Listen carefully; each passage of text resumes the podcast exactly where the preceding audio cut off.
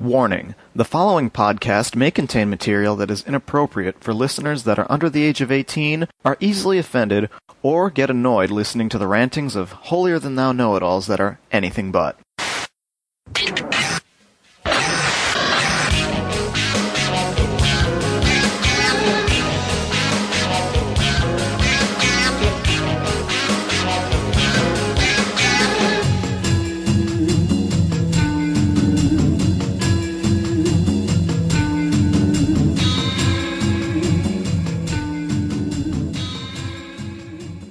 Hey everyone, this is Anime World Order. We are fresh back from Otakon. We are prepping for Anime Festival Orlando. This is episode 139. I am your host, Gerald Rathkolb, and with me, as always, This is Daryl Surratt. And this is Clarissa. this is our Otakon sort of retrospective episode, as well as a review, and in this case, an extremely timely review, possibly one of our most timely ever. We're actually going to be reviewing a movie that, as we record this, you can still see in theaters. That is Dragon Ball Z Resurrection F, or Resurrection of F. But anyway, some little things to get aside. Email us at animeworldorder at gmail.com. Check out our website at animeworldorder.com.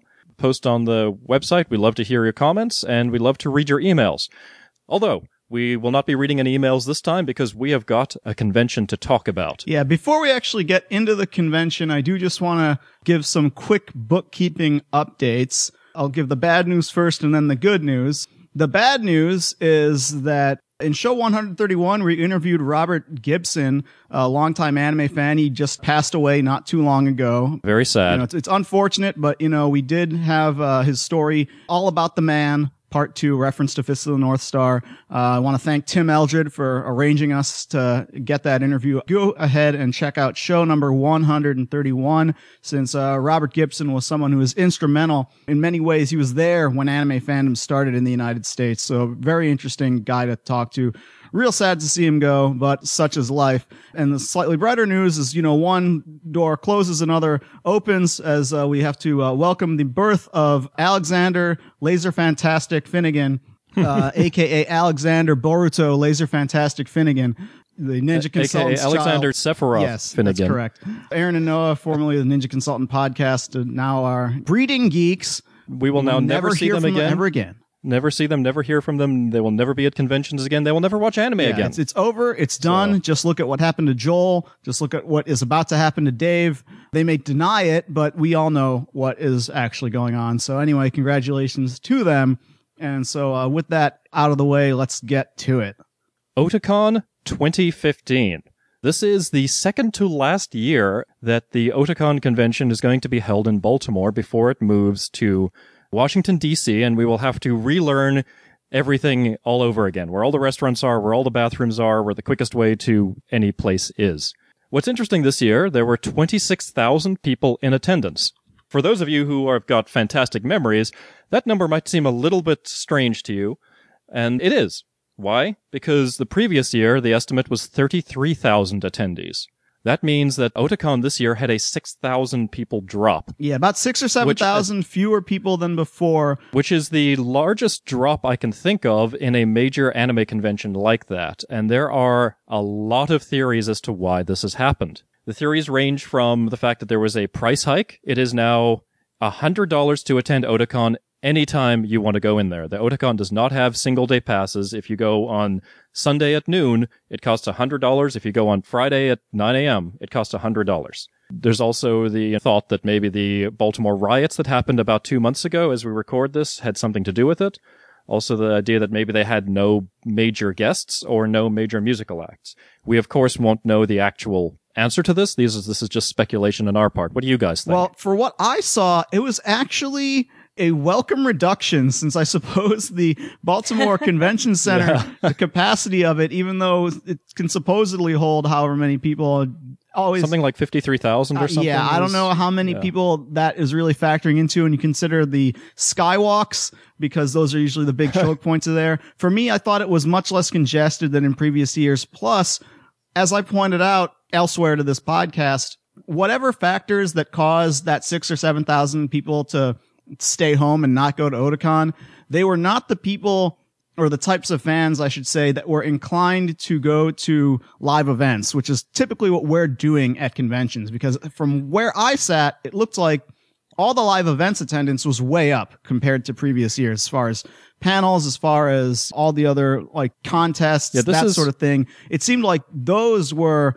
much higher as far as people going to that. And I'm not sure if it's just two different demographics. Like maybe, as you said, if there's a crowd of people who just shows up for the musical acts and the rave DJs and that sort of thing, and maybe those people stayed home versus the people who show up for other stuff. And I think that there's some truth to that because I do know that Otakon does see a major jump when there are significant musical acts. I believe when L'Arc-en-Ciel was there, they saw a jump in attendance, and then I think they saw a small drop the next year. But I mean, we had our panel, the uh, greatest anime openings, and that panel was full to capacity with hundreds of people waiting outside. Yeah, what they did was they actually put us in what's called the AMV theater.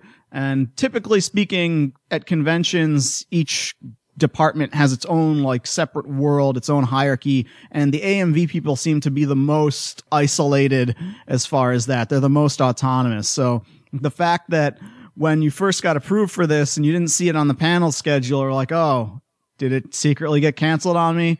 But no, they just Yeah. decided, hey, it makes sense to put this in a AMV theater sort of environment. Now, normally Right. when we hear AMV theater, we think like, oh, it's a big giant room because AWA, the video art track as it's called, is a giant room that nobody goes into or out of unless you are part of that world. It may as well be a convention unto itself once you step into that room. But here at Otakon, it was a normal sized panel room. And so when we went to it, we saw there was like hundreds of people lined up to get in and only a small amount of people could get in because they only do room clears if it's an 18 plus panel. So we apologize to all the people who could not get in. We did post the full list on the website animeworldorder.com and one of our enterprising listeners actually put together a YouTube playlist of what we picked. So you can Oh, really? I, I didn't see that. That's great. We've done the greatest openings panel many times before. I think that was one of the best times that we've done it. And I want to give major props that AMV room. They have got the best setup that you could ever hope for for doing They panels. always And I have the best to, AV setups in all those AMV rooms Yes. because the people who run those have to be like on top of all that, right? Mm-hmm. And uh, yeah, I want to throw it out to Otakon to say what they do in the AMV theater should be the default for every panel room. It is awesome how they've got it set up, and it's not especially difficult. Effectively, it's just you've got your connections on the top, and on the right or left or wherever, you've got a screen that is mirroring what the projector is showing. And it's a simple yeah, a confidence monitor, Yes. basically. We've only ever seen that a few times over all the years we've been doing conventions. I know sometimes at AWA they've got them in that ballroom, but yeah, typically, usually I always have to like crane my neck over to make sure that people are seeing the right thing and wondering like, hey, are the subtitles cut off? That kind of thing. But no, this was great. yeah, really great Yeah. job. I thought we all did a great job at that panel. Greatest anime But, but Gerald, no stars NS. Why wasn't the whole panel Sunrise Robot Show openings, man? Yeah, I, I mean that is a panel that we could do like three hours and not even blink. Like it's a panel that it's tough because we have to cut out, you know, our favorite openings in favor of some newer stuff and such. But I'm glad we got to do it, and I hope we get to do it again.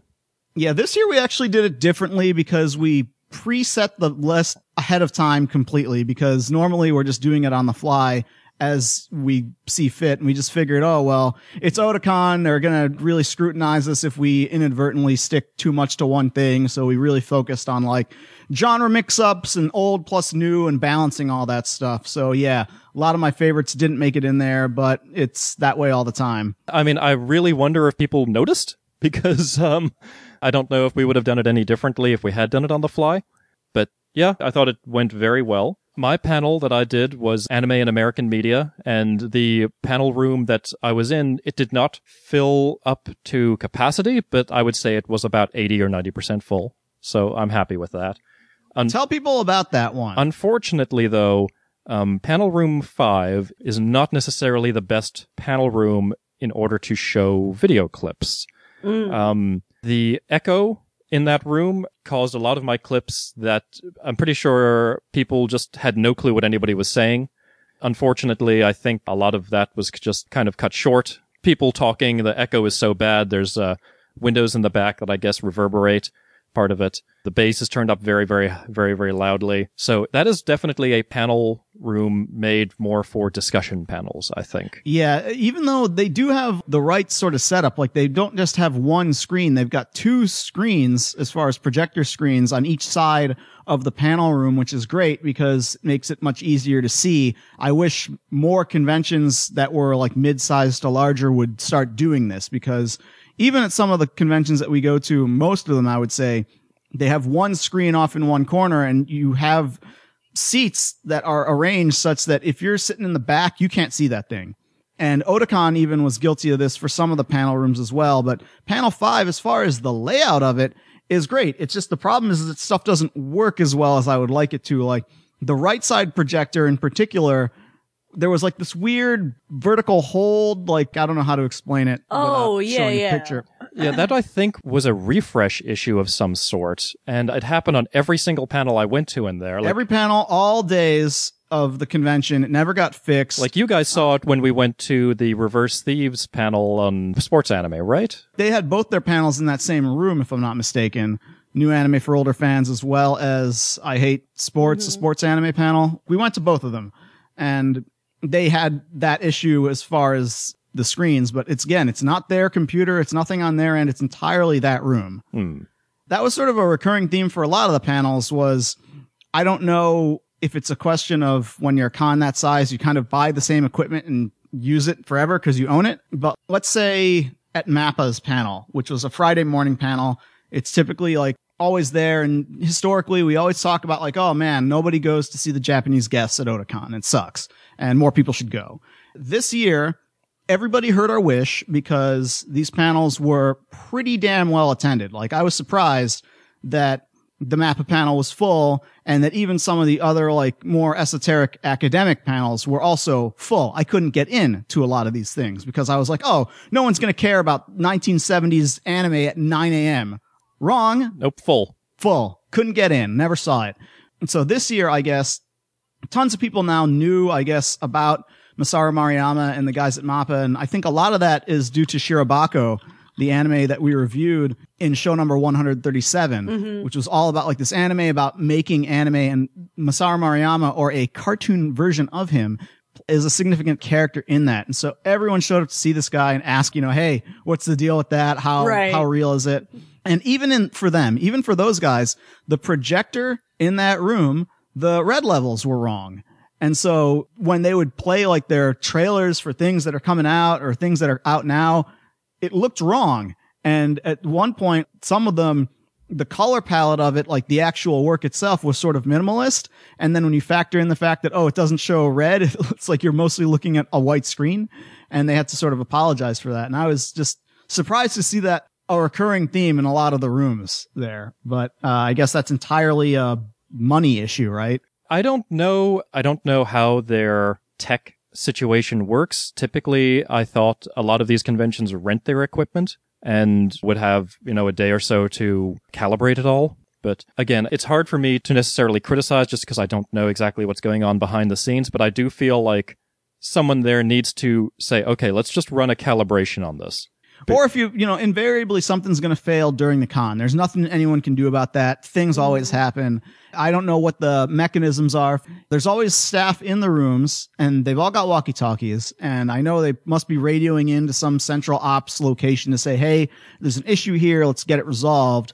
I don't know what the mechanisms are for turning that around. And, you know, some of them were fixed the next day. Some of them, you know, I figured fix it within a few hours, but I guess I have no visibility on any of that. I just know um, it didn't seem to adversely affect a lot of people as far as showing up to events.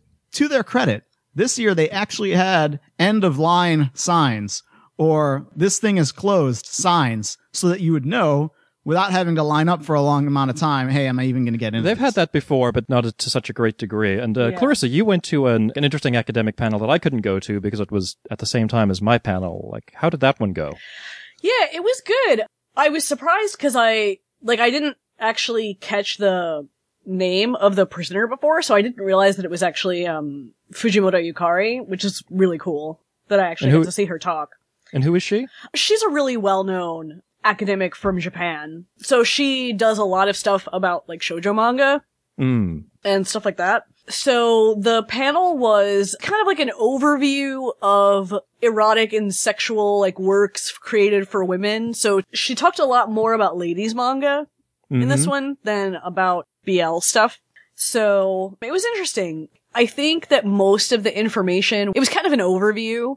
So if you spend a lot of time already looking into the subject, there probably wasn't a lot of new information, but it was still really interesting. See, I think that's really neat that they had an actual real deal academic doing a real deal academic panel there. Yeah. And there, I mean, there's fakers like me who I can't pretend I do. I, I definitely don't do academic panels. I just do panels on subjects I think are interesting, and I try to make them. Sure. And I think that's what most As- people do, and that's what most people Yeah. are looking for at a convention like that. Right, but I think that that's really neat. I mean, I don't think she was a guest at the convention. I think she was just an attendee, right?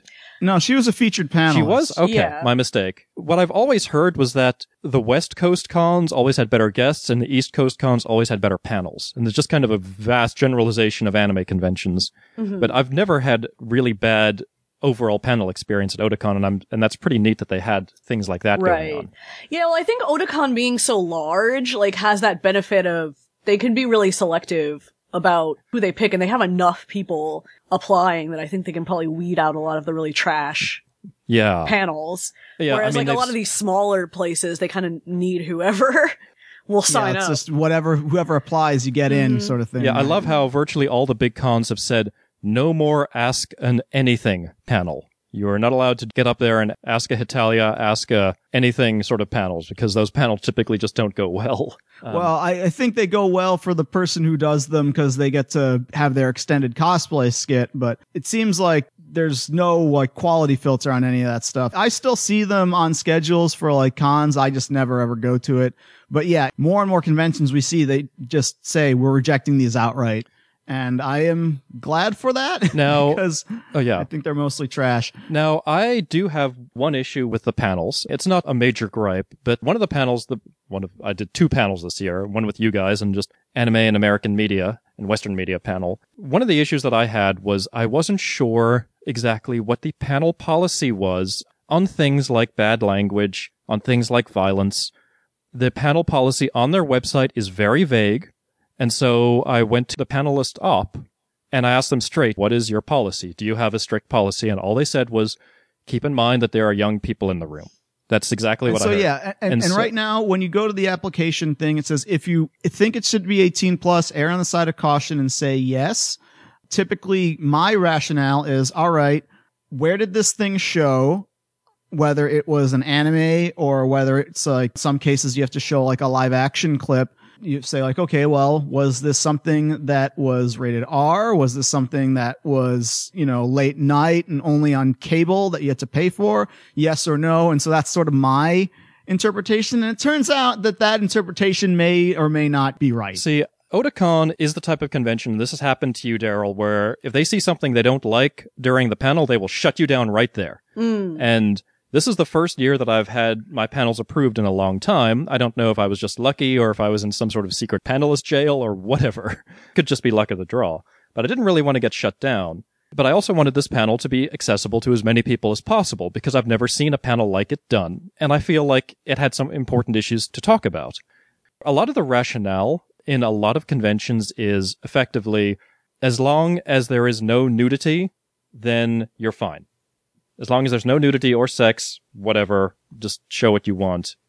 And some of them have a policy of maybe make it PG 13. And by the way, PG 13 has been so pushed so far that, Right. The state of a modern PG 13 is pretty out there nowadays. like, as effectively, you can show anything that a rated R movie has except breasts Or blood. or blood, but you can even show to, to some degrees blood.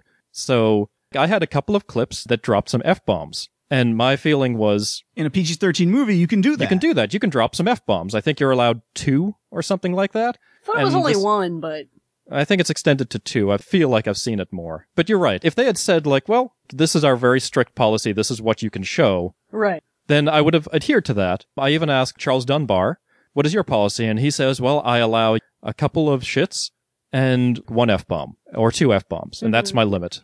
And yeah, I mean, for me, like, I usually assume to be careful with profanity and sexual stuff, like nudity and things like that, just cause that seems to be the things that people would get most likely to complain about. the thing that always confuses me is that the content guidelines, because the departments are, like I said, each sort of autonomous, mm-hmm. the video programming content guidelines are very different from the panel content guidelines. So I, for example, I saw in the mornings in the video rooms, they were showing like Pinku violence films, the classic ones, Yeah, and no ID check or anything. And those are far more usually, you know, lurid than Yeah. anything that And- most people would show in a non 18 plus setting. Yeah. So when when my panel started, I'm incredibly nervous here because I don't want to have this room full of people just suddenly have my panel stop and just have me left with this awkward situation. And so I tried to, you know, bleep out with the mute button, manually mute a couple of words in my panel, and I chose not to even show a clip or two.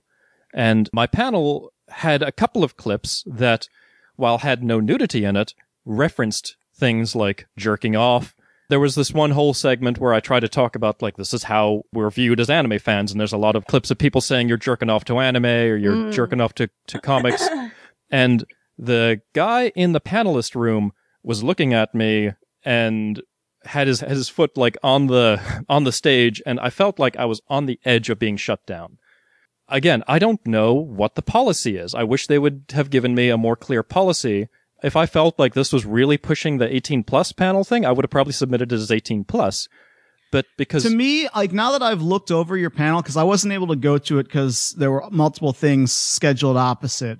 And so now that I've looked through what you showed, like I don't really see a lot of particularly objectionable content in the panel. There is some language. And I think, you know, the thing you thought that was like the most objectionable thing that you had had no nudity issues or anything like that. It was basically a made for TV movie. It wasn't like an HBO movie or anything like that. It was like, I don't know, Lifetime or some garbage. Like which, which some- one, which clip was that? If you can remind me. The Columbine dramatization. Oh one. yeah, that was just a horrible movie, and I cut that one short because there was a swastika in that, and I was afraid. Except the, the point of the swastika is like that's the whole point yes, of the, the- the scene. point of the scene to- is to sh- showing it is to sh- is to show that they're portraying like these violent Aryan neo Nazis as people who also watch cartoons and then go and shoot people. yes, that is the point of that clip, and I'm afraid that this That might if not. you depict a swastika on the screen. yeah, I'm afraid if I show the swastika on screen, someone will shut me down as being like depiction of racist material. You have to be Yeah, shut down. you can only do that in a cosplay shoot. and so I'm Boom.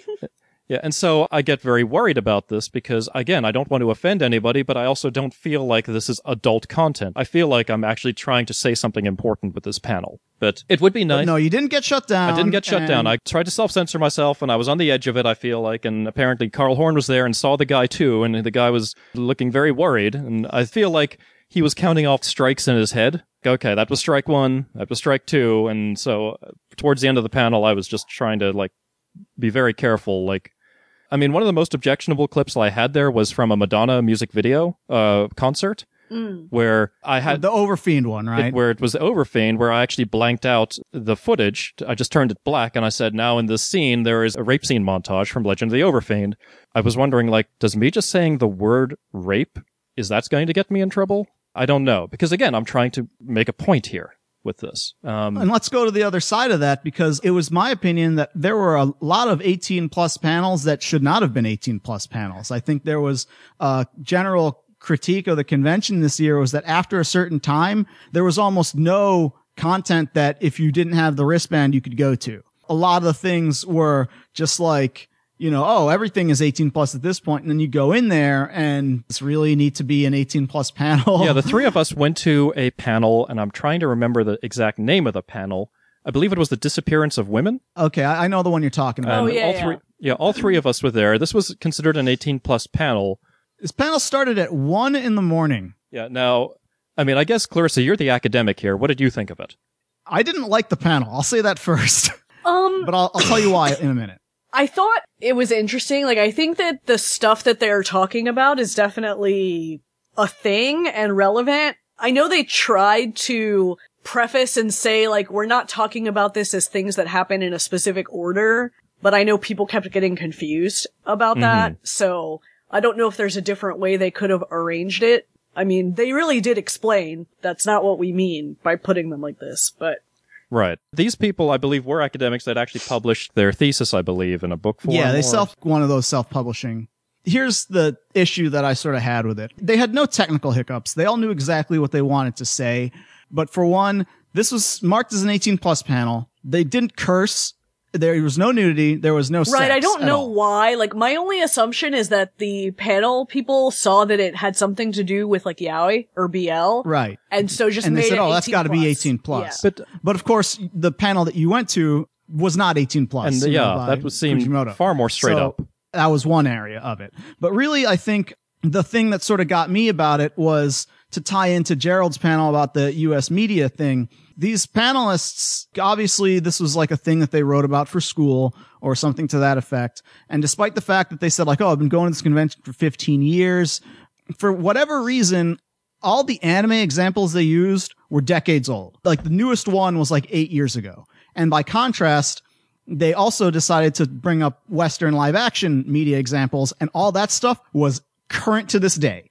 And so that to me mm. was like, all right, these people are not so much following the anime scene anymore so much as other things, which is fine. But the thing is, is that if your premise is that, you know, women are disappearing in, in media and you don't use examples from the modern day of what's popular now, that's hard to prove because if you look at the very popular anime titles of today, a lot of them actually are like there are no guys in the show. Like, what's the big show? Love Live. What's the big show? Like, you know, Concoli. That's not a, a show just yet, but like Sound Euphonium. These are shows that are mega popular that go in the opposite direction, and they could explain that. There is a definite contextualization for that. They just didn't give it. Right, because I then- think what they're talking about is either like Things for girls Right. that are That girls don't women. want to watch girls, other girls. but they didn't actually say that. I can infer it. I know what they're Yeah. talking about, but that wasn't stated in the panel. And then I also, I also would have liked there to be some more precision in making the points they presented. Yeah. I, I mean, it wasn't a concern to the crowd that was there because they were preaching to the choir. It's 1 a.m. Friday. Everyone who's there is already on board with this. But like, let's say you're an academic and you present yourself as like, here's my book and I'm an academic and you just say this. Ouran High School Host Club is great, but it's problematic. End of statement. That's suitably concise for like a, a social media statement amongst like the like-minded individuals. But if you're giving an academic style lecture, I think they should clarify a little more what they mean by that for people who don't already know the lingo. Mm-hmm. And I told this to the panelists directly. This isn't like me talking behind their back. I've said this to them and they, they responded to it and they said, thanks for the feedback and we'll do it again next time. And I said, here's what I'd like to see the next time. I think you can do it. They took it the right way. It wasn't like a me saying, you fucking suck. Get out of the sta-" No, it wasn't like that. But I think the real issue with that is that it never should have been an 18 plus panel and it shouldn't have been a lecture at one in the morning. That's on the con, really, not the people presenting it. At least that's my thought on like any sort of academic style thing is that you probably shouldn't schedule it after midnight. I think it would just be good if, and I'm sure that there are reasons that they don't want to do this. Maybe it's the FCC doesn't have like very specifically laid out, like you can show this and this and this and say this and this and this. And the FCC doesn't do that because then people, they feel like people will find ways to get around that. Maybe Otakon is the same way in that they don't want to say like, you can say fuck exactly once, you can say shit three times, no nudity, and you cannot show gore where organs are seen. Then, and Yeah, because there was actually a very interesting panel that was marked 18 plus and probably should have been, but this was about like the med students talking about, you know, medical science and stuff in anime. And one of the things were like, hey, we're with regards to like, you know, anatomy and stuff like that, the surgery scenes in Blackjack or what have you. Like that's their sort of deal, which isn't normally the type of thing you'd think of as an 18 plus panel is the med student talking about like how anime is portrayed. But that was on here this year. It's So, interesting like, because um, normally I wouldn't think of like surgery footage as being 18 plus. I would say it comes with a warning. Yeah, Um, like because to me that is something that could air on TV and it used to in the past. and it, would they would just air it with a warning saying, you know, this this contains, you know, sur- footage of surgery, like be Right. warned. and I think the issue here is that there's just a binary state. 18 plus only or all audiences. Right. And maybe there needs to be like an intermediate part of that. Like some of the smaller conventions that we go to and even like AWA and things like that, they'll make like a little bit of leeway and just say like, okay, well, we'll schedule some of these things later in the evening or at night. They're not. And even though they're not eighteen. in- yeah, they're not eighteen plus, but you can do more. yeah, they're just so. like a audience of people that's more liable to actually be at the con and be awake at the time. Like maybe that sort of teen to older teen audience, because really 18 plus, if you have to line up, and that was an issue for some people this year was the wristbands. I had no issue with it, but if you have to line up and present ID and get a wristband and there is to be a check, there's a much stronger like expectation from the crowd mm-hmm. for doing that sort of things. And a lot of times, like they want to see something that justified their standing in line for an hour and change to get in. Well, unfortunately, I went to the history of hentai panel, which which is this exact same name as the panel that you do. I do a panel. but it wasn't yes. your panel. I do a history of hentai panel. I've actually done it. I believe Clarissa, you've been on the panel at some point. Mm-hmm. and the panel, as you I think you guys have seen, is definitely deserves 18 plus, but it is not you know a panel that's meant to be like super sexy. It's very much like this is what came out in the 60s and in the 70s, and you know this is where things progressed from here. And these guys did. I had to go to part of this panel because I had to see like who these guys were who were taking my thing.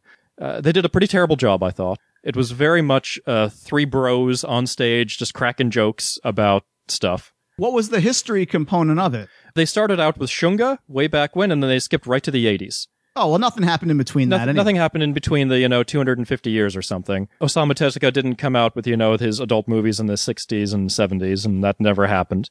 So, No, oh, he just created Astro Boy. Everyone knows yeah, that. yeah. So that kind of pissed me off, which is why I feel like maybe I should do the history of hentai again panel. I mean, I haven't done it for a while because it's not a panel that changes a whole lot. It's It's history. it's history. I mean, I can get different clips. I can maybe go into some more depth, but I want to make panels that my friends like you guys will attend. And I don't want to bore you guys with footage that you might have seen already. And there's not a lot I can say, like, well, this is, I can, you know, maybe say, like, well, we're now in a different, like, era of hentai, like, right now. But before then, history doesn't change a whole lot, especially not recent history. unless you're rewriting history to suit your own needs. But this is an interesting point that you bring up. One of the common reasons why people sometimes, especially here in Florida, they don't want you to do the panel is that it's not enough of a crowd pleaser. Yeah. Right. Uh, I think people not, come It's not raunchy enough. People want their 18 plus money's worth. How was the crowd reacting to these guys, you know, doing their shtick? They, they were laughing a lot, but I find it to be tremendously easy to make a group of nerds like that laugh. But yeah, my panel is very much more.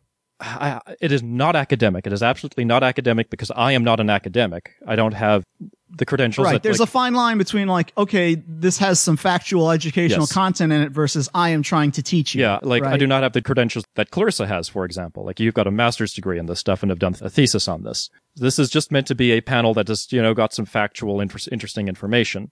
So I guess it's that weird line of I don't show the super nasty stuff like straight up. It's more just this like weird obtuse stuff from the 60s and 70s moving into the 80s and 90s. Yeah, but I stopped doing it at I shouldn't say I stopped doing it. They stopped letting me do it at Florida conventions because it's very hard for me to compete with a, a panel where they just show hentai and have girls grind on you. And I'm not going to do a panel like that.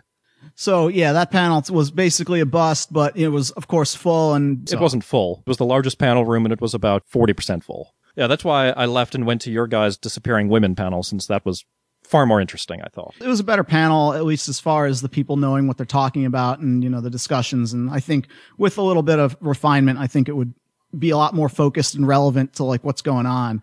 Uh, now. And- And, I think a part of it was just, if you're a scholar, how much time do you have to watch new stuff anyway? So I think that's obviously always a factor. And as a, a lot of those high academic people, right? So you weren't actually the only one who had your shit stolen from you panel wise, Gerald, because I uh, did not do any panels this year. Uh, because on my rationale was, you know what? I don't have enough new material to bring this panel back. Like I would always sort of ask myself the same questions that you would ask. Like, hey, if my friends go to this, they don't want to see me do the exact same panel over and over and over again. Right. Right. So um, we've seen what happens to people who do the same panel for nine or 10 years. So- Right. and so they either wise up or they just get bored with conventions entirely. I didn't want to be that guy. And so I was like, all right, well, as popular as Anime's Craziest Deaths panel at Otakon is, I just looked at the past year and changed and said, I don't have enough new material. I maybe only have 25% new material or I'm trying to get like a third or a half new material. Even though that may be kind of unwise thinking on my part because the attrition rate of anime fans is such that every two years you kind of have a whole new audience anyway. But that's still how I'm thinking because I'm the one doing the panel. So I didn't put in for any panels at Otakon. And so in its place, there was, you know, violent Japanimations from Japan, the panel as done by two folks who uh, I kind of know, like I'm acquainted with them. And so I was like, all right, well, I'll go to this panel. I'll see how they do it. And they basically took more or less shows that were all like the same ones that I would run and show more or less the same clips that I would pick, only they would do much, much more. Like for me, when I do the panel, the clips are very short. Like I've picked them and they're like a minute, two minutes at most. And I'm picking them with a rationale behind it. Like, what am I trying to elicit from the audience? What's the reaction I'm going for? What's the tone of this thing supposed to be? And I think what they just kind of did was they took things and just sort of made like the abridged series of it. Like, here's the whole work and now I'm going to compress it down to be 10 minutes long. And people don't know what to think when you do that because some scenes are funny and some scenes are not funny at all. And what are you trying to portray? And I don't think they thought about that. And when I asked them about it afterwards, they did not think about that.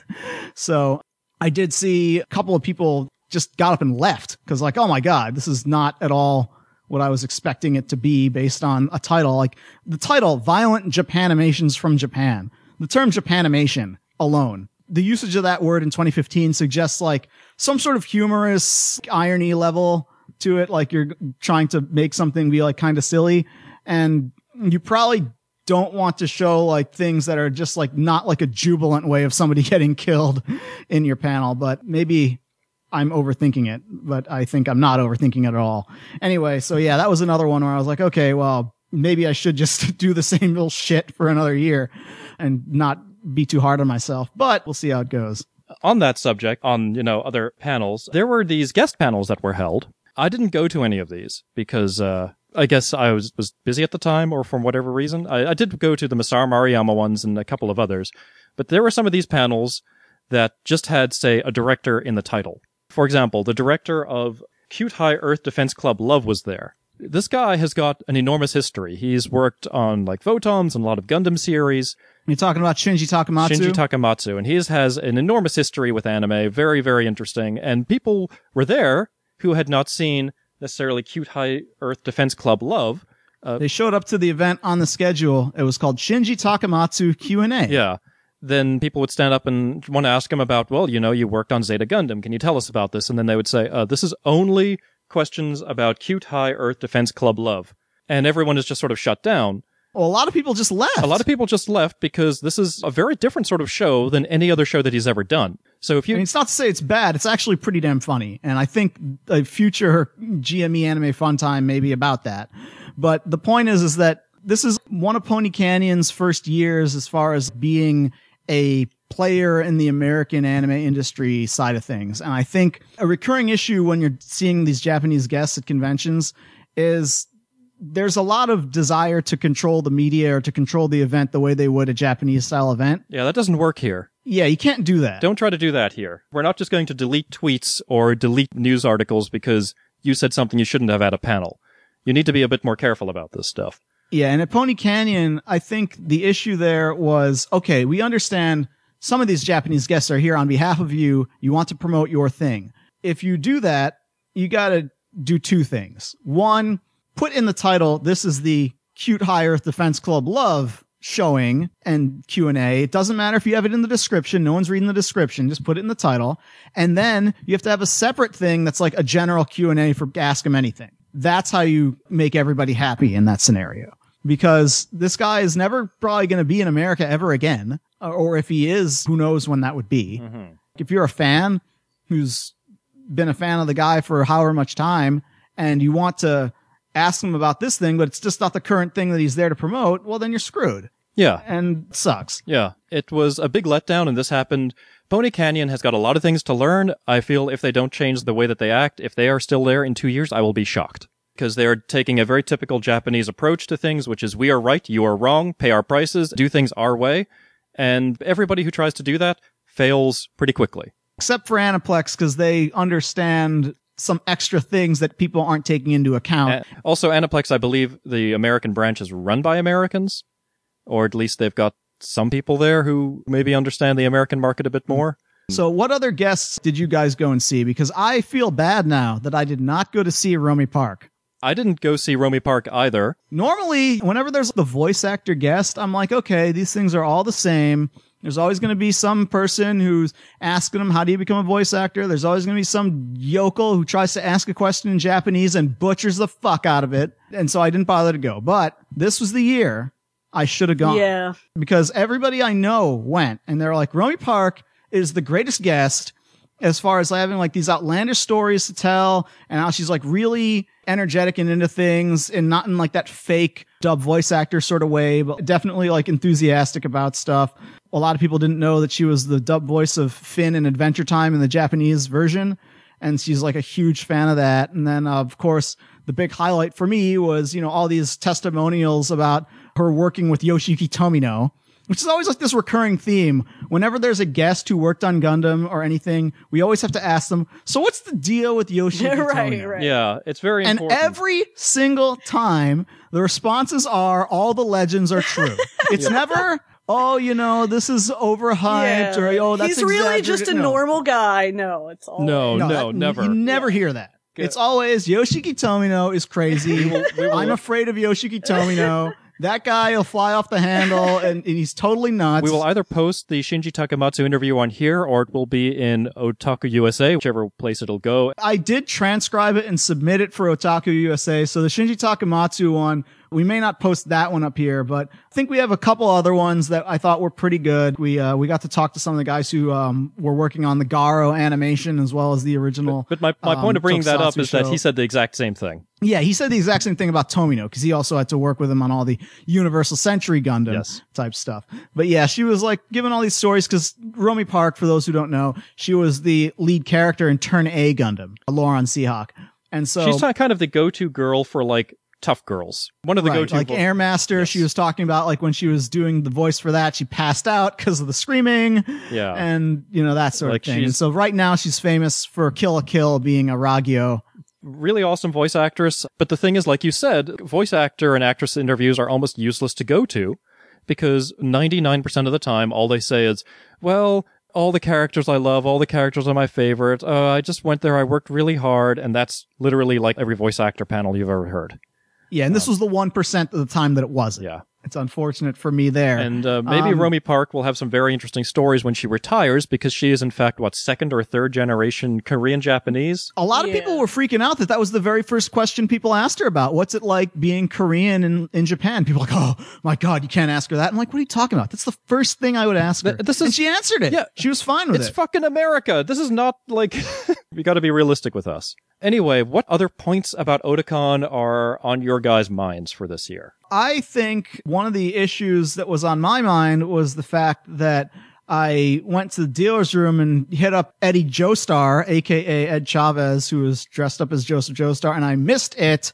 But they had their table set up right in the front, and Discotek was there also selling out a Robot Carnival on Friday. I think I took the second to last one, and you took the last one, and then everyone else was screwed. Yeah, something like that. Um, and then I didn't have any money to buy anything else. How about you, Clarissa?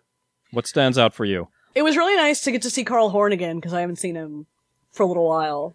Um, yeah, he has not been on the East Coast for many years. This is his first Otakon since 2003? Something Yeah. like that? if I think about it, it definitely did seem a little bit like there was a little more elbow room, I guess, with the reduction, but for the most part, it was kind of the same. Otakon's always a lot of fun. The only thing that always kind of sucks is some of these conventions on the East Coast up north are like the only place I get to see like the folks who live in New York and whatnot. But there's not that much time at a convention to really hang out because everybody's No. got panels and interviews and right. There's so many people you know, and they're all in the same place, but you don't really have too much time to hang out with very many of them because everyone has either got their own thing to run or their own thing to cover or are going to get food or whatever. Mm-hmm. So you only really see people for like a minute or two, and then it's like, okay, well, see Yeah. ya, and then you never see them again. Yeah. And then you say like, oh, the reason I'm here at the con is to see these people. right. Right. For me, Um, I it was nice meeting people when I could meet them. It would be nice if I could get a bit more firm convention policy. Maybe if I do that panel again, I might just submit it as 18 plus and just go all out on it. Mm-hmm. Also, don't ever go to the tapas place. It's terrible. Um, it Oh, was God, yeah. that was awful. Anyway, that was a. Do I go to it Nando's. Yeah, go to Nando's. Well, well, at, at, in DC, there's both Nando's and Bojangles. Well, we have Ooh. Bojangles With- here. We don't yeah, have I'm just saying you're going to have to pick between them alternate days of the convention or something like that. Or you may just have to say like like you said it's local to your city so you can just go and get your either fried chicken or grilled chicken as needed. well, next year might be the last year we can get pit beef as well. So we gotta we gotta try for that. but- That's correct. Another thing I noticed from going there, this was a thing I always like to check out the artist alley because that's sort of like to me is the canary in the coal mine as far as what's hot and what's not. I was surprised that I wasn't seeing more stuff from this year in the artist alley. When I went into the art auction area of the artist alley, it's really telling that there's only to this day a very short number of anime that people really truly care about. And almost all of it is stuff from the 90s. When you go in there, you see a lot of people still carrying the torch for Pokemon, for Dragon Ball, for Sailor Moon, to a lesser extent now Cowboy Bebop, because a lot of people at this point have never seen it. And you just go on down the list and it's like, how much of this is just because this is what they were watching as they were kids and now they've grown older, they either are only watching like the new Dragon Ball, which we'll get into in a minute, or the new Pokemon or the new Sailor Moon, I'm sorry, et cetera, et Yeah. cetera. Mm-hmm. That to me was telling, especially because a lot of the video game stuff and the Western media stuff is pretty current.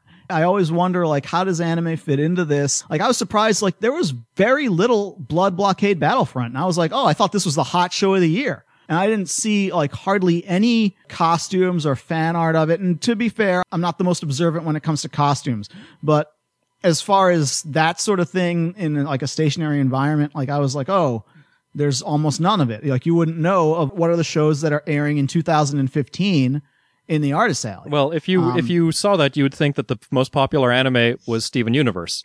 Correct. um, that was basically the punchline is that that in terms of costumes, in terms of fan art, in terms of everything, Steven Universe is the thing that's the hot thing at the anime convention. Yeah, which is funny and because nothing against that because it's a good show and people who watch it are definitely fans of anime because we know some of them.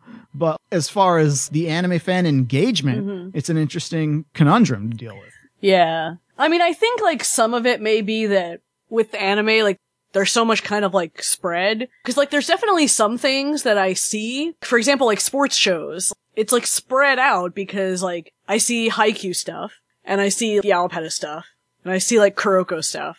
But the audience seems to be kind of split between those. So Right. They only have time to watch one. Right. So like only there's not like one that's like overwhelmingly like the entirety of the artist alley. Some people do this one and some people do that one and some people do the other one.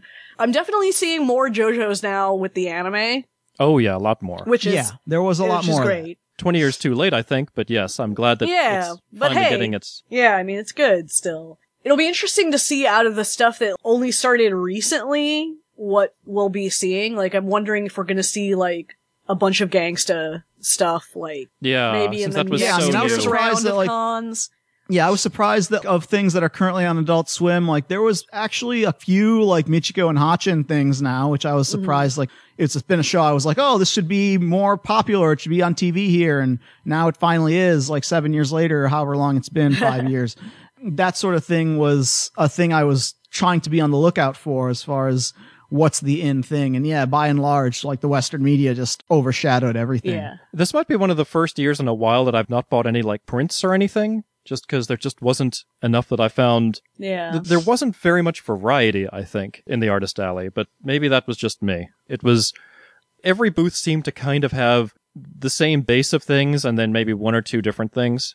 Yeah, that used to be the problem with the dealer's room because they used to all get from the same distributor. And they still do, I should Yeah. say. They all buy from AAA anime distributors. Well, and I mean, look, But how in the many artist how alley- many booths were there in the dealer's room selling swords? Like five. Oh my god, you know, too many. Like, Yeah. The dealer's room is just becoming more and more of a disappointment, but I don't know. I'm not into booths or rave gear. And well, yeah, it's the, also like the exchange rate has gone down. And so you Quite think you start seeing more interesting But things. Yeah. the prices in the dealer's room are still the same as they were before. Right. Like the prices Well, haven't gone down. And also like nobody at the dealer's rooms like seems to want to like compete with Bargain. online prices. No. So it's like, okay, why should I buy this here and then have to fit it into my luggage? I'll just buy it online.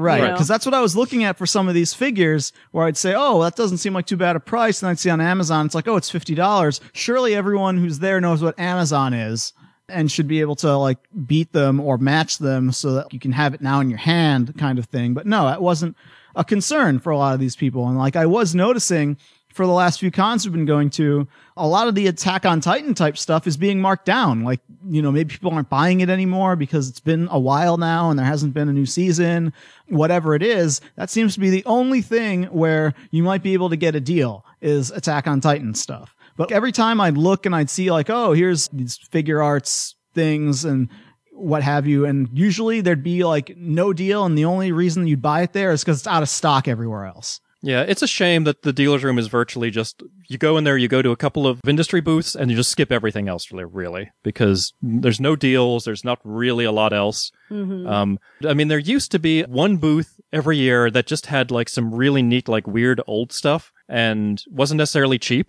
but it was the only place you could buy it in the dealer's room, and that guy has since you know stopped coming to conventions. Um, Yeah. it's a shame. There's no reason to buy the figures there.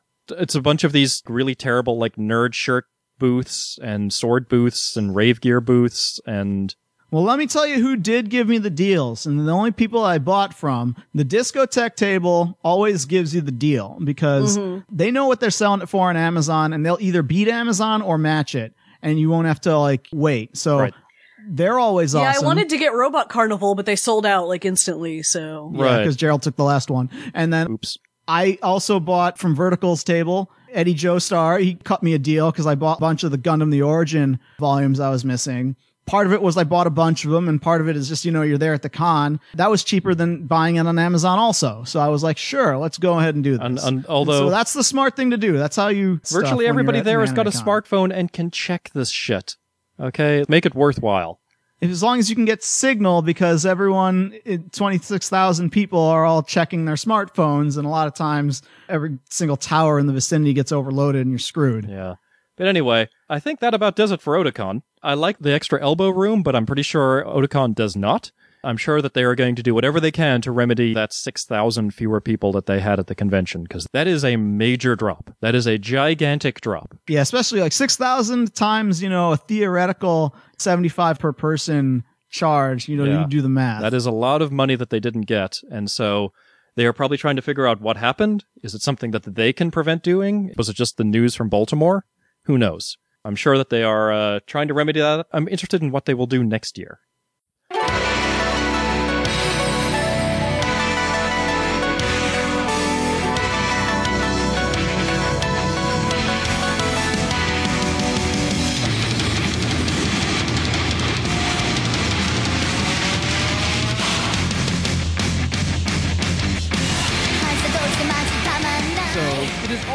Certainly an under-exaggeration to say that Dragon Ball is quite popular. The series is probably, say, next to Hello Kitty, one of the most well-known Japanese cultural exports.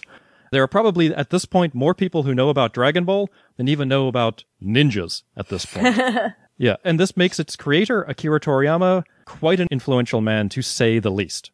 And while Dragon Ball is certainly his most successful product, if you look at his oeuvre, you'd probably think that Dragon Ball was some sort of weird anomaly, because what he does more of and what his main forte is, is mostly comedy and gag manga. Series like Dr. Slump, Gogo Akman, Kennosuke-sama, many, many others. Almost everything other than Dragon Ball, I should say the latter part of Dragon Ball, is gag manga. Toriyama clearly enjoys making people laugh. Although, I'm sure he's not complaining about Dragon Ball being the standout success. The manga started in 1984 with a TV series in 86 and continued with Dragon Ball Z in 89, Dragon Ball GT, many movies, video games, Dragon Ball Kai, which was a re-edit of Dragon Ball Z, and currently airing is Dragon Ball Super, which for no good reason isn't streaming in America. Yeah, all the people had to figure out how to fan sub again because all the so-called fan sub groups really aren't fan subbers at all. They just steal from the legitimate streaming sites and call themselves Yeah. fan subber groups. And so now they're like, oh, fuck. Who knows how to translate Japanese? Who knows how to time things? Who knows how to set? We have to get the gang back together. Right. So, so do it for like Dragon Ball and like that show about eating food. And that's about it. But you know, it's very clear that with all of this, Toriyama is keeping himself pretty well fed with Dragon Ball. And Dragon Ball is spread to many other countries. In fact, there are multiple unauthorized live action Dragon Ball movies that were made in East Asia, and one authorized movie that was made in America. And that American movie, despite being quite successful, is why we are here now. Now, while Toriyama tepidly supported that US movie, it's no secret that he didn't particularly like it. Or anybody Uh, or- really. Yeah. Not, not really anybody. In fact, he said in an interview, the script had too little grasp on the world and its characteristics. On top of that, it had conventional content that I couldn't find interesting. So I cautioned them, suggested them to change things. But in spite of that, they seemed to have a strange confidence and didn't really listen to me. What a shock that Fox would take a cartoon or comic book and deviate from the source material greatly despite warnings from all fans and all creative people involved with it and then they'd put Yeah. something out and it would be crappy and nobody would go see it and maybe we're seeing this happen again right now as I'm saying this. He finishes with, What came out was a movie I couldn't really call Dragon Ball that lived up to my expectations. This is coming from a Japanese manga author.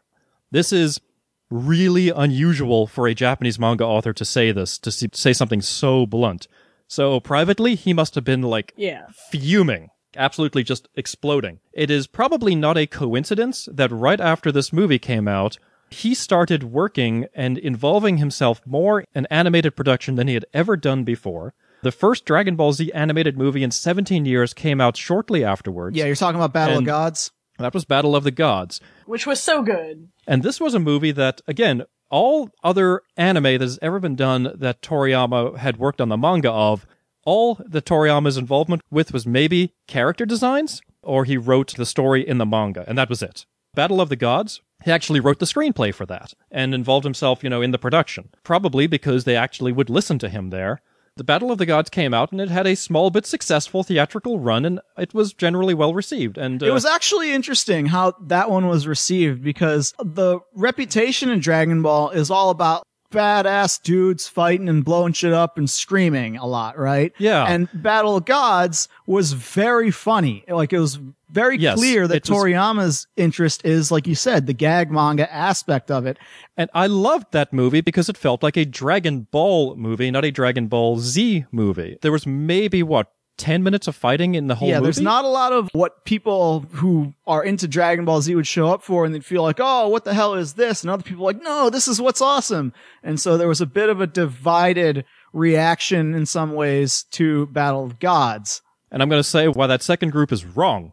But anyway, this will bring us to the movie that we're talking about now, which is Dragon Ball Resurrection F or Resurrection of F, whatever you would like to call Right. it. Right. And the F in this case stands for Frieza. There is no spoilers to that. He's, He's on, the, he's on the co- he's on poster. the poster of it. The marketing gimmick of this one was as if to say to all those people who saw Battle of Gods and are like, "Oh, where's the action?" Well, here's Frieza, the big original finale villain of Dragon Ball, back again, resurrected. So this is obviously going to be the one where all the fighting goes down, guys. So go see this movie. Now, I should lay some groundwork here for where I'm coming from. Maybe I'm the best person to be reviewing this movie, or maybe I'm the worst person to be reviewing this movie. But I make absolutely no secret of the fact that I don't really like Dragon Ball all that much. I watched Dragon Ball when it first started airing in syndication on television in 1994 or 5. The And this old was dub, the, right before the this was the old Canadian dub. This was when it was syndicated on Sunday mornings. This wasn't even like Fox television. This was well before Cartoon Network even had a deal at this right. point. It's not even Dragon Ball Z. It's the original Dragon Ball dubbed by like Ocean Group or whoever it was. Yes. And the original Dragon Ball series was kind of charming, you know, fun adventure series, but would be constantly interrupted by all this arena fighting. And the arena finding went on for friggin' forever, and watching one episode week to week didn't move the show along fast enough. For my tastes, that is. Then came the actually popular show, Dragon Ball Z, that is universally loved, and I can't stand this show. The dragged out nature of the fights, the reused animation, the sameness of the fights, it's one of my least liked shows. Straight up. And everybody seems to point out episodes like, well, the driver's license episode of why, you know, Dragon Ball Z was good. Yes. But I feel like that's one episode out of like 200 and it's change, it's right? the the episodes that are not the like standing around fighting or yelling about fighting is maybe like 5 to 10 episodes of over 300 episodes. And that is not enough to change my opinion of the entire show. And where Dragon Ball Z in my opinion falls completely flat is the fighting. Majority of the show is this fighting and the problem is, is that it's Dragon Ball Z is owned by a gigantic company. Yeah, I Toei. think it's just because they dragged everything out so long. Like there was so much filler. Yes.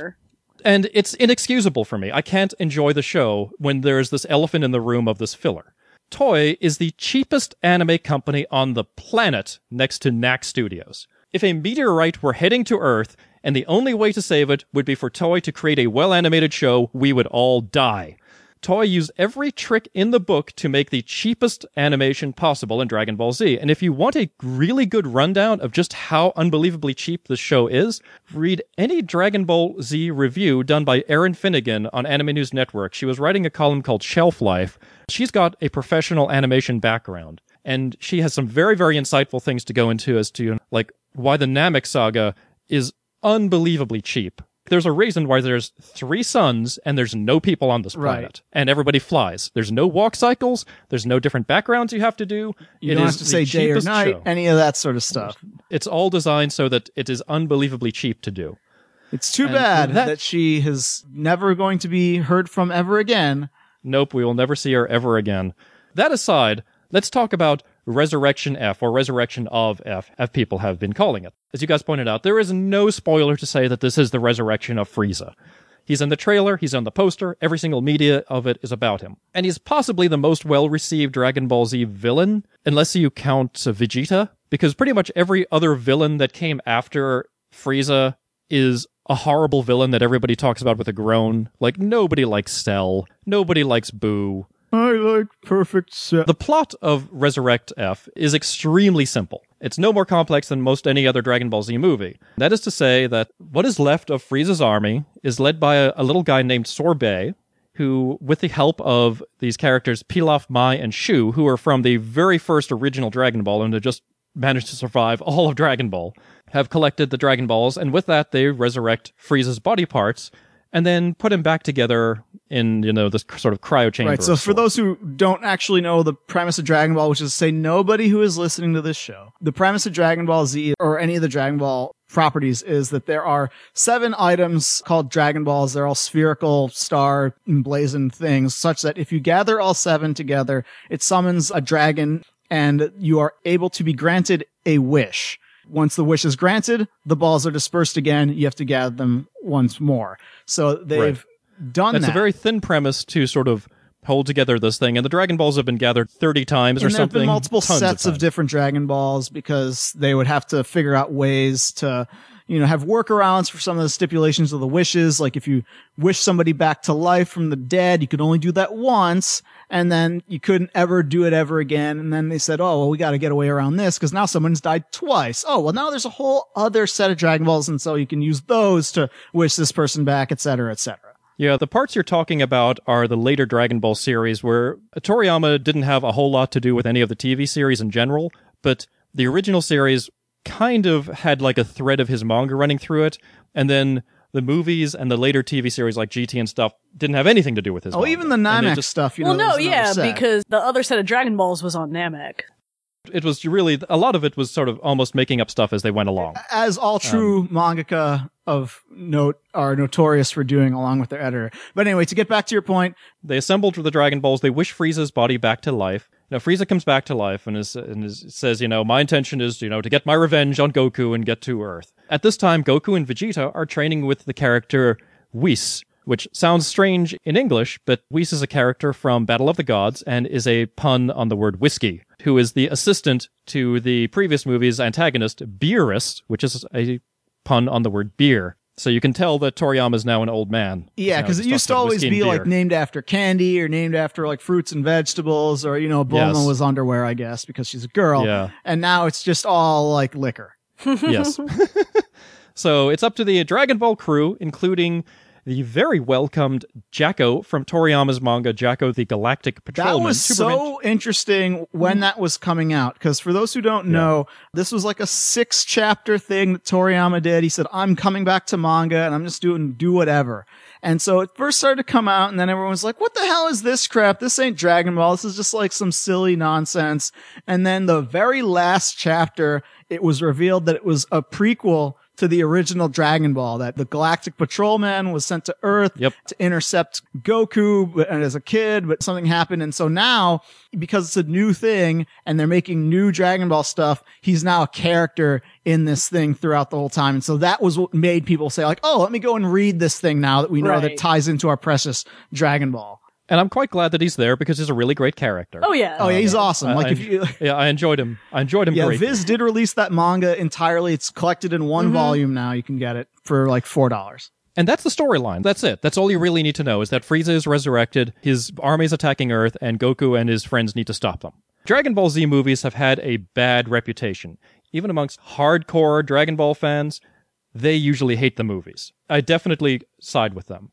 The movies have traditionally featured some really terrible antagonist who is tremendously overpowered. 90% of the movie is the good guys just being like sadistically beaten up to the point where it's just like uncomfortable to watch. Sometimes they're even killed in the movies. And the very end, the bad guy makes like one little mistake, or they just power up and the bad guy just disappears in a fireball. And that's every Dragon Ball You've just movie. described, however, why I love all these Dragon Ball movies. I think they're mostly terrible. And I chalk a lot of that up to the fact that Toriyama has really never worked on any of the animation hands on. Battle of the Gods, though, I thought was pretty great. That's because Toriyama worked on it himself, and as we said before, he is far more interested in the characters sort of interacting with each other and being goofy and being fun rather than the fight scenes itself. And so I wasn't sure about Resurrection of F because this seemed like more of a Dragon Ball Z movie, which is not what I'm looking for.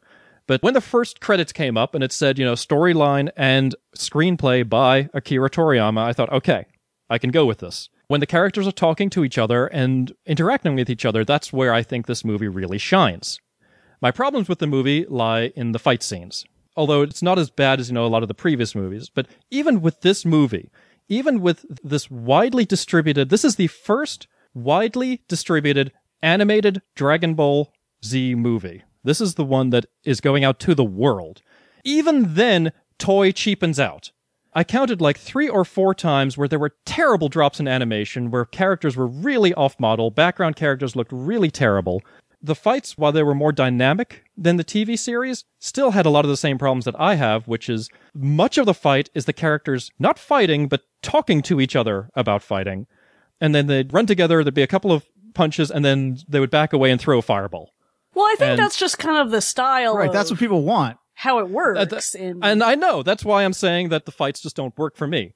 Well, there's Um, one thing to say that they're badly done, and then there's one thing to say like, does it adhere to the style in which people want Dragon Ball to be? To me, I think it isn't Dragon Ball if they're not flying around and teleporting and like hitting those like knees to the face and then I throwing feel a like fireball. that they, I, fe- I feel like even in this one, the fights were just kind of bland. I mean, I thought they were fine. The only problem I had with it was I didn't like the CG that they'd switch back and forth to. CG was pretty bad as well. Yeah. But again, I chalk that up to just Toei being a bunch of cheapskates.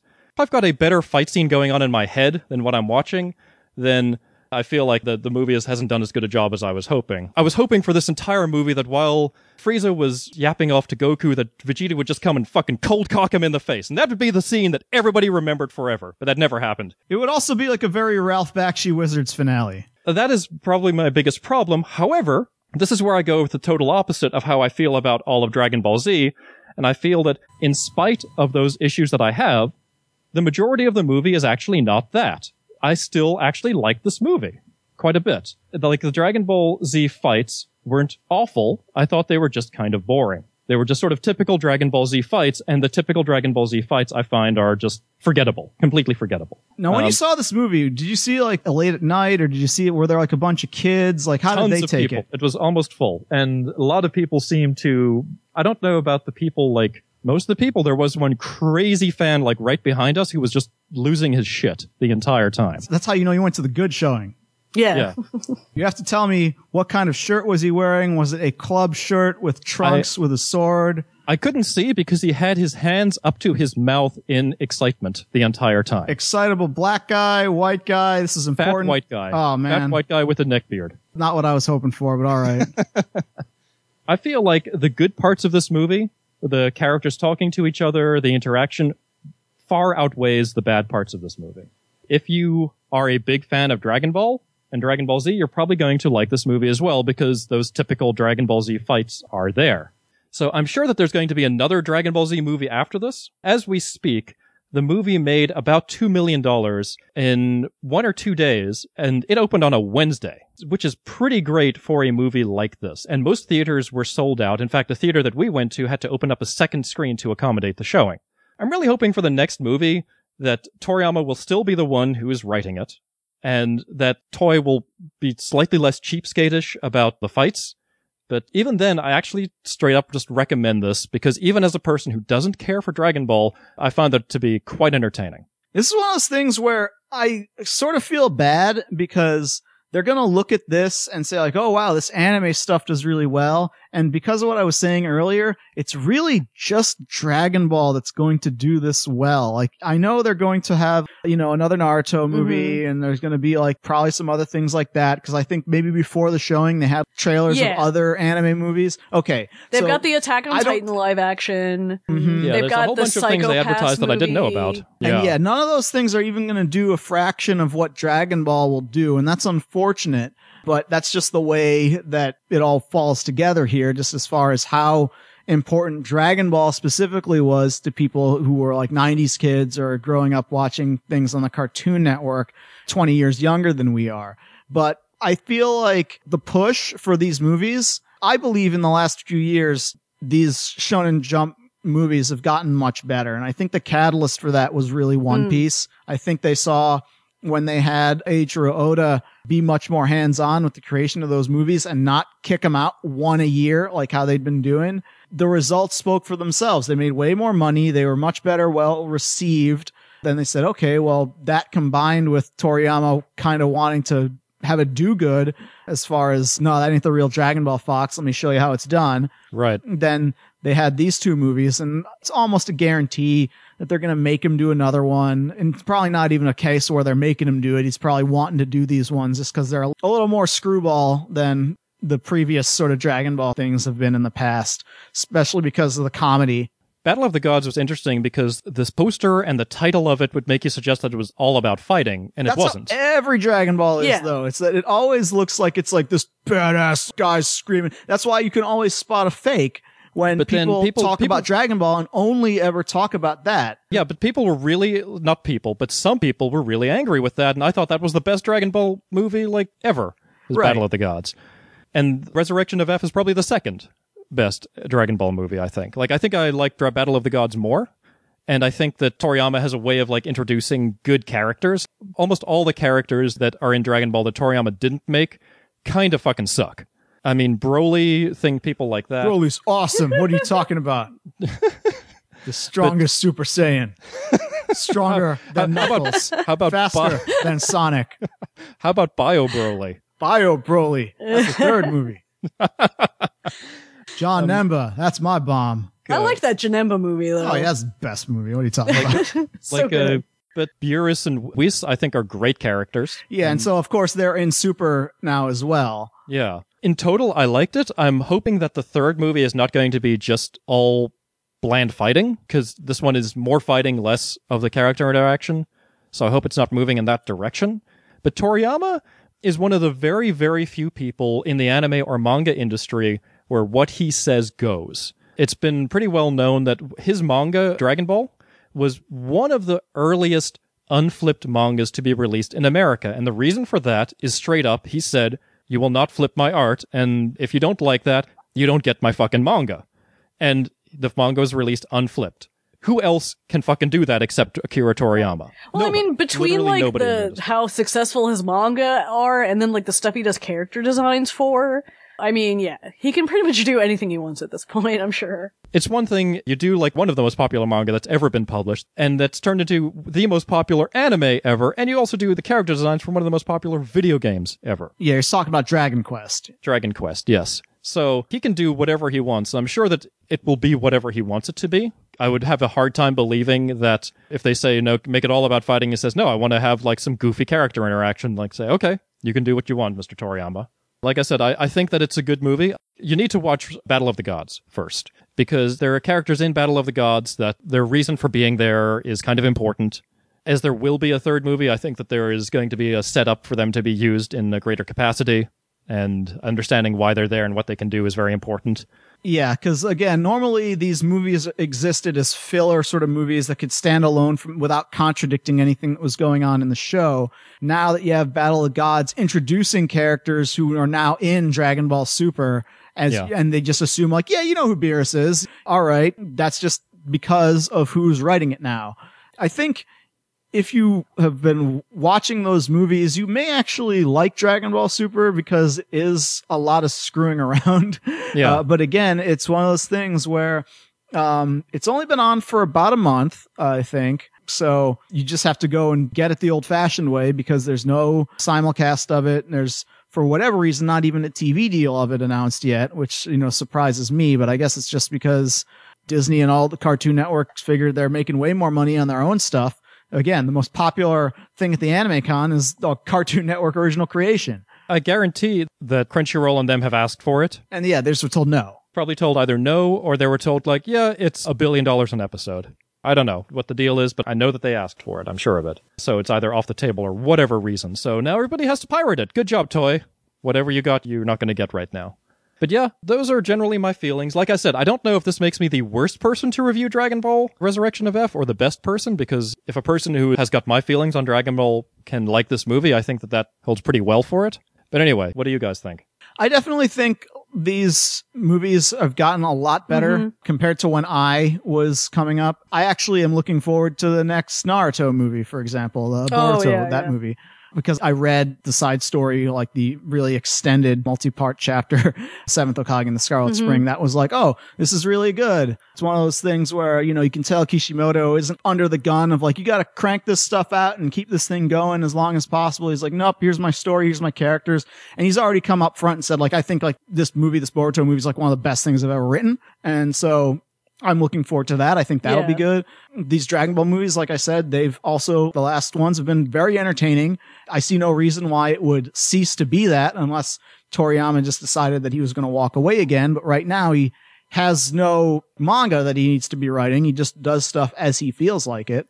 Yeah. And so I hope that this is like the trend for a lot of things going forward. It's just, it's too bad that even if that ends up being the case, they're not going to have like the big widespread success that this movie has. It's going to be one night only, probably, if it ever comes out in the theater at all. And that's when you have to go see it. Otherwise, it's gone. That was how Battle of Gods was. It was just like in the theater for a day. Well, Battle of the Gods had a much shorter run. That had a very limited, very short theatrical run. This one is actually running um, about a week. For, for about about, a full week, or two, and it's very weird. It's not every day. It's in a lot of areas. It's like it's running on Tuesday or Wednesday or Saturday and Sunday or Monday or something. It's a longer time, and more people can definitely go and get to see this. Right. But let's say when the Psycho Pass movie comes out, it's not going to be granted that same luxury and not as many people are going to see it, even though it's probably still going to be pretty darn good. But that's just how it's going to end up being, I think, just for anime in American distribution. I like that it's Yeah. happening just because we don't have to wait a year. This movie came out in Japan like maybe a few months ago and now it's already here. Yeah. I, I know the Japanese one, there was like IMAX versions of it and stuff, and we're not quite there yet, but No. um, maybe if anything I'm- anything will ever get there, it'll be a Dragon Ball movie. I guarantee you that if we saw it in IMAX, it would just look shitty because Toei will not put the money in to animate something in IMAX. It's funny because I look at the, now. I mean, now doing a Google search and says that they spent $5 million on this movie, which That is not a lot of money for a Japanese movie. Look, uh, in uh, what's it in 2000? Uh, uh, not in 1995 or six. There was 10 million dollars spent on Princess Mononoke, and that is a much smaller studio on not as big a movie. That is isn't a the Ghost in fucking the Shell cheap, budget, that is- like, about that is- much? That is a fucking cheap ass amount to spend on your Dragon Ball movie Toei. That is a cheap, cheap, cheap amount. like, let me see, like, yeah, This movie should be budget 15 or 20 million dollars. Okay, well, I mean, yeah, I Five would million dollars is not not not not a, not there. That's probably explains why the movie looked, certainly when background characters were there and such, looked kind of shitty. I wonder how many people the target audience even notices that stuff. That's probably why Toei thinks it can always get away with it. I mean, I think to me, they should be doing much better with some of their current shows now, but they just look so bad, but doesn't seem to be affecting them, at least on the Japanese side. Because otherwise, if it was, they would have done something about it, right? I mean, I have to admit, like, I'm definitely one of those people that's like angry about how shitty Sailor Moon Crystal looks, but for this movie, the only thing I really, that really stood out to me was the CG. I guess I didn't really notice the really like bad off model Oh, stuff for whatever When we do that bad animation panel again, I'm going to be taking some screenshots from this because those background characters look really bad in background shots. Hmm. I don't know how I noticed. I, I guess I was maybe looking for it because I'm just so used to Toei stuff looking terrible. The CG was better than I expected it to be, but yeah, it did stand out. And it stood out in a way that it shouldn't have because I've seen CG that looks very much better than that in anime. But again, if you only Right. spend. Well, it stood out to me because it just was noticeably different from the Right. hand drawn animation. So like I could see really obviously when they Right. Like switched. Sailor Moon Crystal. It wasn't necessarily that I thought the CG was terrible, although I do think the fire type effects are not as good in the CG as they are actually when hand drawn, which is the same thing I think in like Crystal where like things like the water Oh, effects yeah. and stuff like that look a lot worse in the CG. And if Toei spent the money on But- it, it could have looked great. yeah, Like straight up, if That's they true. if they'd spent the money on it and they cared about it, but they don't because they know that they can get away with it because they're sta- that they're not looking for that. But they're So- also eight year olds. There are kids movies that look better than this though. It does some of the some of the poor animation did disappoint me, especially for a movie of this caliber. You should write an angry letter to Toei demanding that they make Dragon Ball better, or make a YouTube video of you like decked out in Dragon Ball gear. Yeah, screaming Yeah, about it. Yeah, that would get my point across. I'm I sure. think so. I think that's what the next step of AWO needs to be is mm-hmm. is to Is- conquer YouTube by way of very lengthy missives directed to Toei about not treating Digimon with the proper respect it deserves. Well, thankfully, I don't care about Dragon Ball that much. I care about it enough to go see these movies, which I enjoyed, but uh, not enough to own any video games. Or you did give me the uh, the Dragon Ball Rock the Dragon box set, which That's I thought that was like the real like epitome of the concentrated form of the Dragon Ball that exists in people's minds is specifically like that childhood ghetto fabulous version such that any animation transgression once you get past this rock the dragon style memory that is burned into people's brain is kind of like accepted as is Well, I mean, Dragon Ball fans, I'm going to be straight, they have very low standards. Like, they released these Dragon Ball Z Blu rays a while ago where they knocked off the top and bottom of the screen and they looked terrible. But everybody I know bought them because they were cheap. Well, they continue to do re-releases, and there's always arguments back and forth internal to Funimation of, well, do we release it in the original 4x3 or do we chop off the top and bottom and have it 16 by 9 and have it take up the whole screen? And this is a sort of title that historically the full frame one does worse. That, you know, this is like for that Walmart audience, so to speak, to keep it in like slightly less diplomatic terms who they, they want to see it that way and they, will object to saying, Hey, how come there's big black bars on the side of the picture? That's a problem for them. which I think is ridiculous because every TV series older than like seven to ten years looks like that. Every TV series, and yet they complain about that. But I don't know. Like I said, we know a lot of people who bought those terrible Blu-rays, and I would never like touch those things. Again, I think the Dragon Ball audience has got very low standards for their material like this. Like it's just straight up, as long as it has these sorts of characters doing this sorts of thing, it's acceptable. It's kind of like Moe, only with power beams. Moe, very much so, yeah. As long as there's cute girls not doing anything, Well, no, now it's big muscly guys threatening to fight. threatening to fight, right. Anyway, that is Dragon Ball Z Resurrection of F. If it is playing in your area, go and see it. By the uh, time this comes out, it will not be still playing in your not, area. it'll probably not be playing, but if you can see it, I highly recommend it. It is definite. The first half or three quarters is definitely fun. It doesn't get bad after that point. It's just not necessarily as good as the the first part of it. I think. Unless you like the fighting, and that's when it's like, oh, it's awesome. They blew up the planet Yeah, again. Yeah, but I think even like with the fight scenes, like the character interaction is still that's what I mean. Is exactly what Right. it should be. it's be. still there. And that's that's why I didn't hate those parts. The characters still were talking, still were doing things. I'm just like, oh, there's this layer of this lame ass fight happening as well. And so I don't think I- it's actually any worse than like most of the combat in the giant robot shows that you like or whatever. so some of those are, are pretty bad too. All I know is if you didn't like that part where Goku did that one inch heart punch to Frieza, I don't even know you, man. That is Resurrection of F, possibly one of the best Dragon Ball things that I've seen, actually. Let us know what you think of that as well.